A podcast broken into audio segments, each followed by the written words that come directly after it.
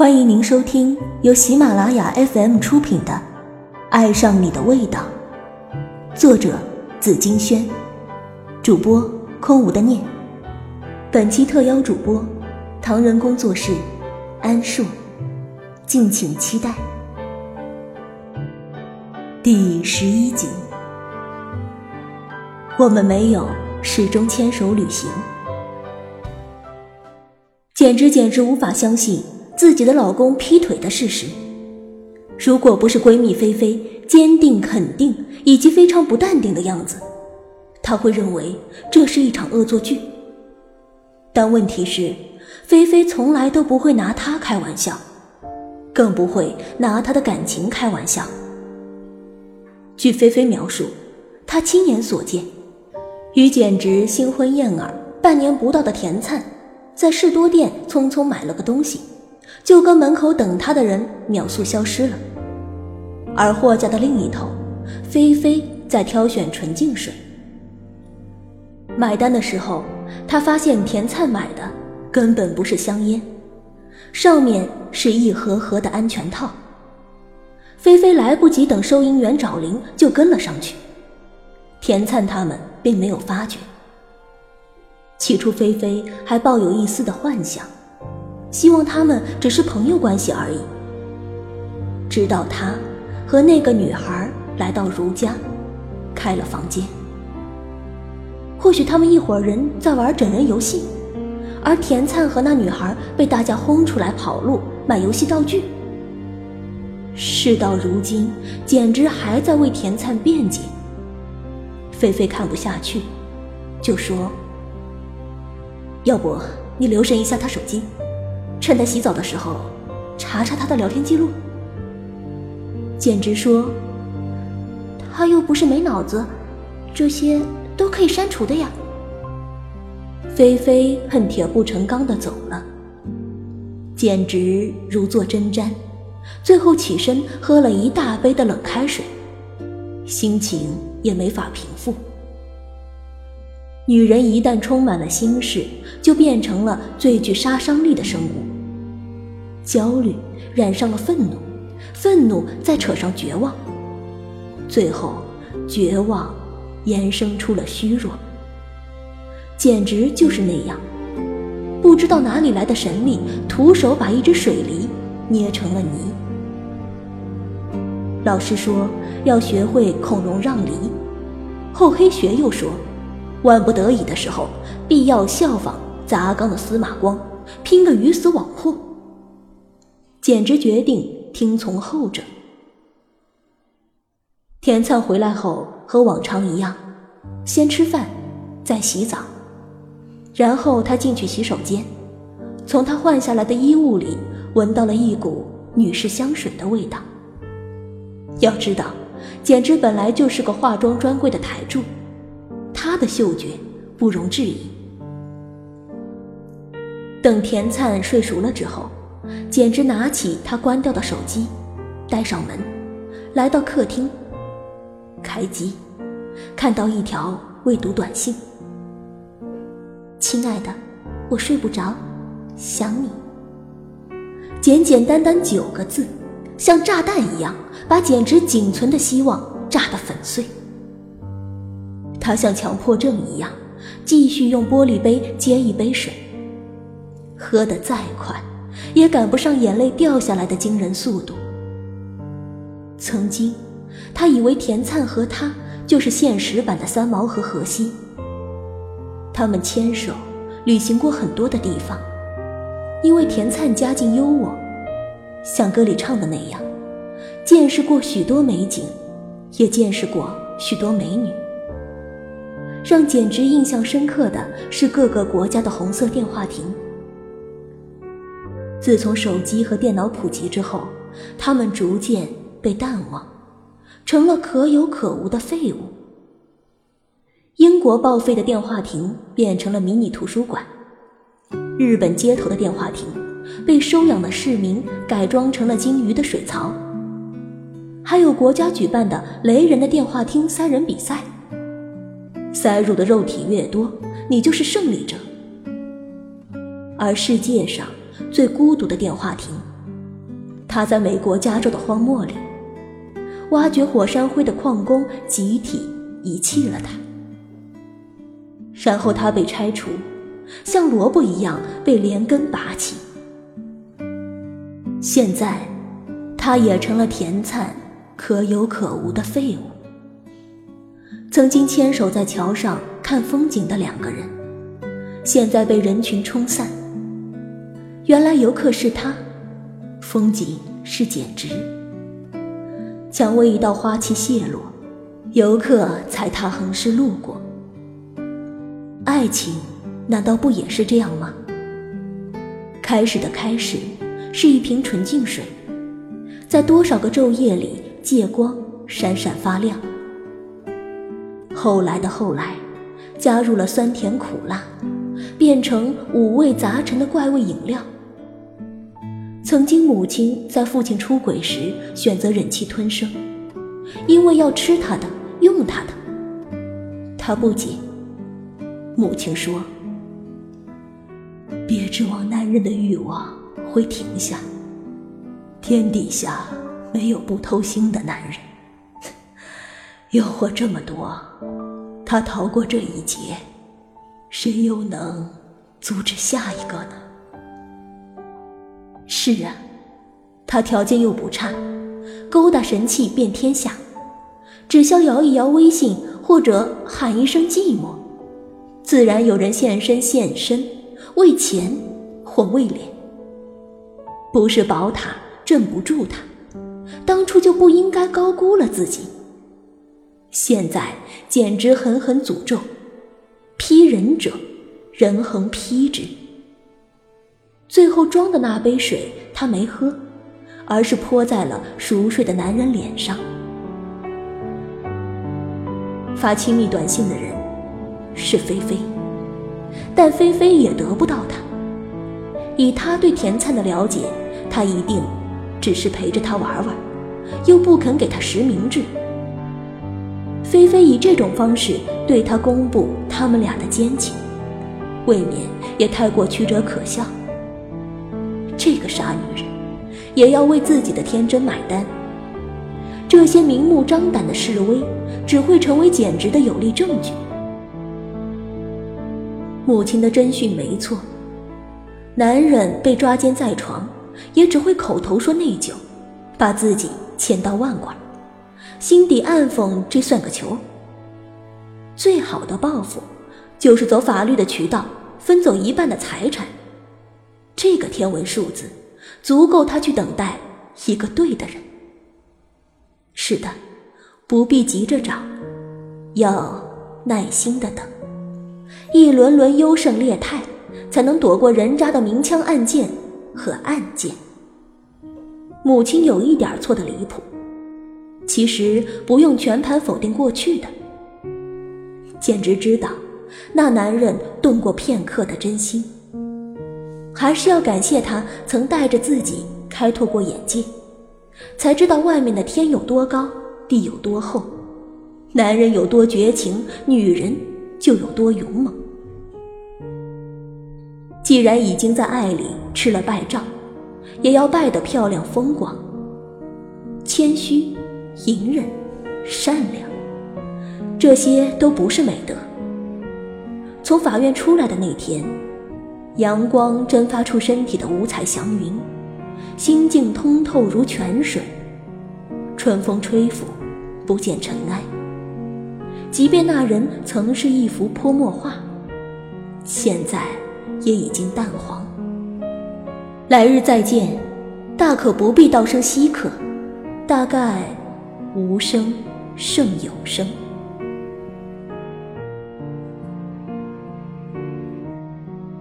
个故事告诉我们：一，爱情这场华丽的冒险，最后往往因为男人的贪新厌旧而不得善终。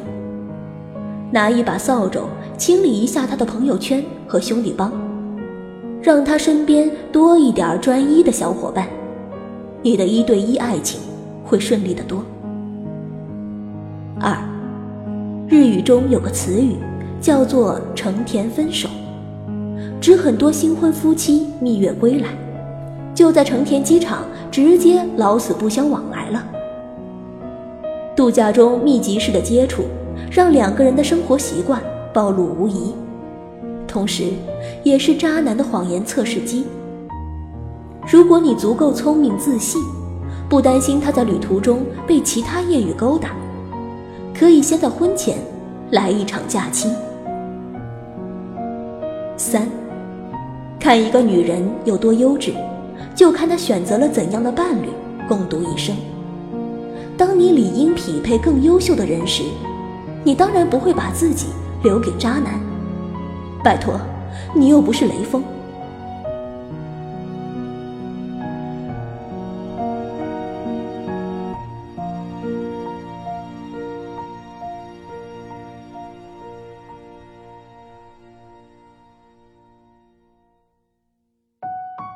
您正在收听的是由喜马拉雅授权、唐人工作室出品的精品有声书，更多精彩内容，欢迎关注唐人工作室官方账号。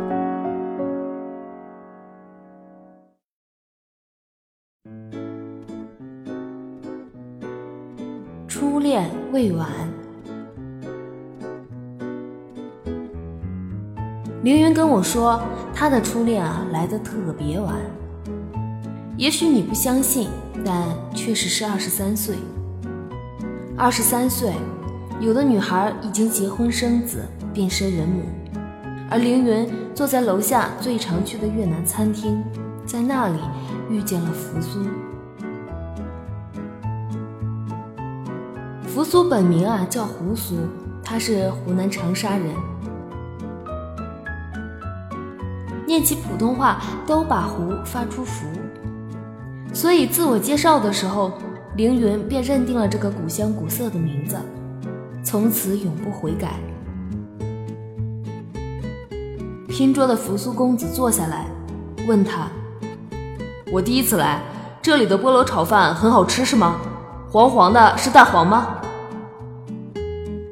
怎么可能啊，是咖喱。”“哦，看你的吃相，应该很好吃。”然后他招手跟服务员说：“我也来一份这个。”炒饭端上来，吃了第一口，凌云看见他眉头皱成川字；吃了第二口，他忍不住把辣椒粉撒在了饭上。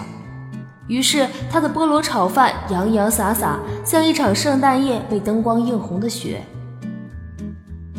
这咖喱是甜的啊，我还以为是辣的。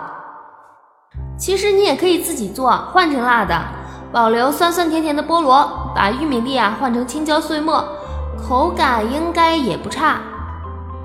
凌云建议道：“以后扶苏便经常出现。他自己带了老干妈拌炒饭，拌冬阴功汤，在满是飘着的椰汁、香茅和鱼露气味里，显得特别格格不入。”凌宇忍不住问他：“为什么不去斜对面的湖南大碗茶？”因为这样就可以看到你了。我每天下午要上班到六点，有时候还要加班，有时候很烦躁、很疲惫，我就对自己说：“我将来啊，可是要娶一个你这样美好的老婆的。不努力工作，哪个傻瓜愿意跟我好呢？”凌云觉得他说话的口音特别好笑，他说：“我觉得你洋气的卷舌特别适合唱一些在国外长大的男歌手的歌，比如王力宏。”两个月后，当扶苏在包厢里跟他合唱了一首《你是我心内的一首歌》，两个人慢慢靠近，水到渠成的牵手。就那样好上了。我是你的初恋吗？凌云不止一次问扶苏这个问题，扶苏不置可否，遮遮掩掩，有时候转移话题。我们去买情侣围巾吧，天越来越冷了。两个人来到商场，挑挑拣拣。凌云喜欢波点的，扶苏喜欢格子的。连云想要竖条的，扶苏又改变主意了，看上了一条纯色的。凌云这才发现，两个人的审美根本就不在一个频道上，像一个惨烈的预言。后来开始有了更多的分歧，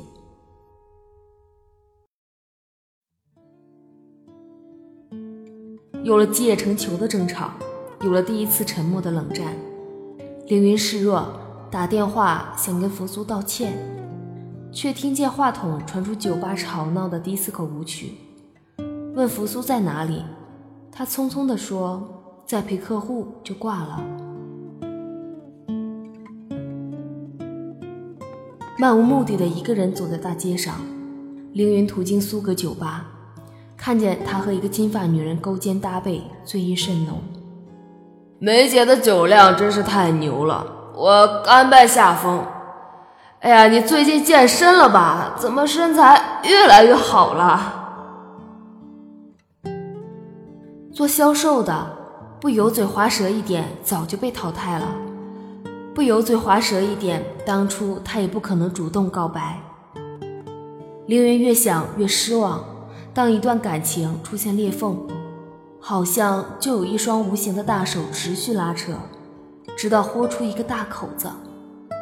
相识第五十五天，凌云自己在家做了一锅海鲜菠萝炒饭，却把咖喱炒糊了。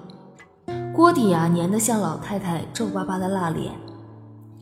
这个时候，他不想洗锅，却全神贯注地想做一个大决定。我是你的初恋吗？在扶苏松手之前，他最后一次问他。不是，是第六个还是第七、第八个？忘了。不知道是故意气自己，还是终于肯说真话。凌云笑着把刘海顺到耳后，跟他和平分手，不像之前任何一次吵架，恶语相向，暴跳如雷的吼：“有种再也不要联系！”那都是多余的激将法，因为知道不会断了联系。不过这次却是铁了心认真的。为什么那样在意是不是扶苏的初恋？凌云在回去的公交上问自己：“因为做不了他的唯一，就想当第一。从小到大，凌云绝不容许被别人超越，学习是，事业是，爱情也如此。也或许，倘若他在上一段感情里被伤害过，不肯拿出一百分的真心来对待他。”对他来说都是不公平的。再可能，反正不是初恋，也不是以结婚为目的，那么这段恋爱就容易成为男人耍流氓的鬼把戏。对怀里的人说着动听的誓言，转过脸和无数猎物暧昧。只有无可重来的初恋，给人成长，给人铭记，给人尊严，给人相信爱情的时机和底气。可以名正言顺的注册户籍，成了他记忆里的居民。楼下的越南餐厅因为租期已到，搬走了。那天凌云经过两个人经常去的滨江路，看到路边开了一家店，就叫扶苏小馆。他心想：这么巧，既然天都下着雨，就进去避避吧。走到门口，一阵辣香混着酸甜的气息涌入鼻尖。再走进大厅，韵味十足的装潢，楼花窗、桃木桌，都是他喜欢的摆设。就连店里的音乐听起来都那么熟悉，就是他和扶苏合唱过的那首情歌呀。那天我跟梅姐谈合作，就是希望她能投资。让我经营一家属于自己的饭店。我只想告诉你，我不是从越南餐厅开始喜欢你的，我从高中就一直留意你到现在了。那时候你读火箭班，我是学渣。上班后，每天我们搭乘同一部电梯。你是七楼的项目首席编辑，我是五楼的项目助理。你一直一直都走在我的前面。但是凌云。你给我听着，你是我从二零零六年到现在的初恋，但我不能说啊，我不能谈一场突然遭意外死了连遗产都没能给你留下的恋爱。那我现在只想辞职，成为这家店的老板娘，还来得及吗？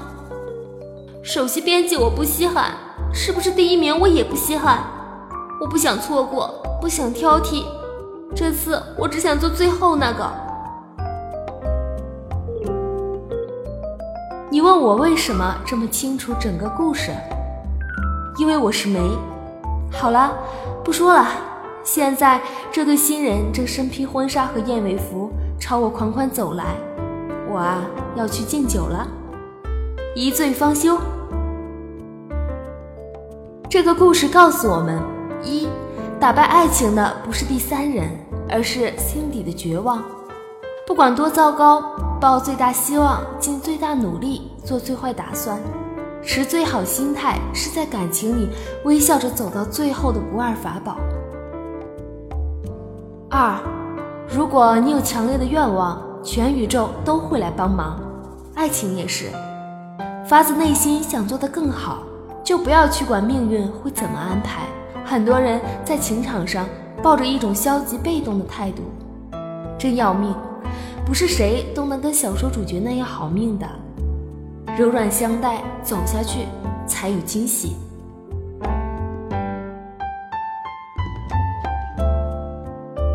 本集播讲完毕，我是主播安树，感谢您的收听。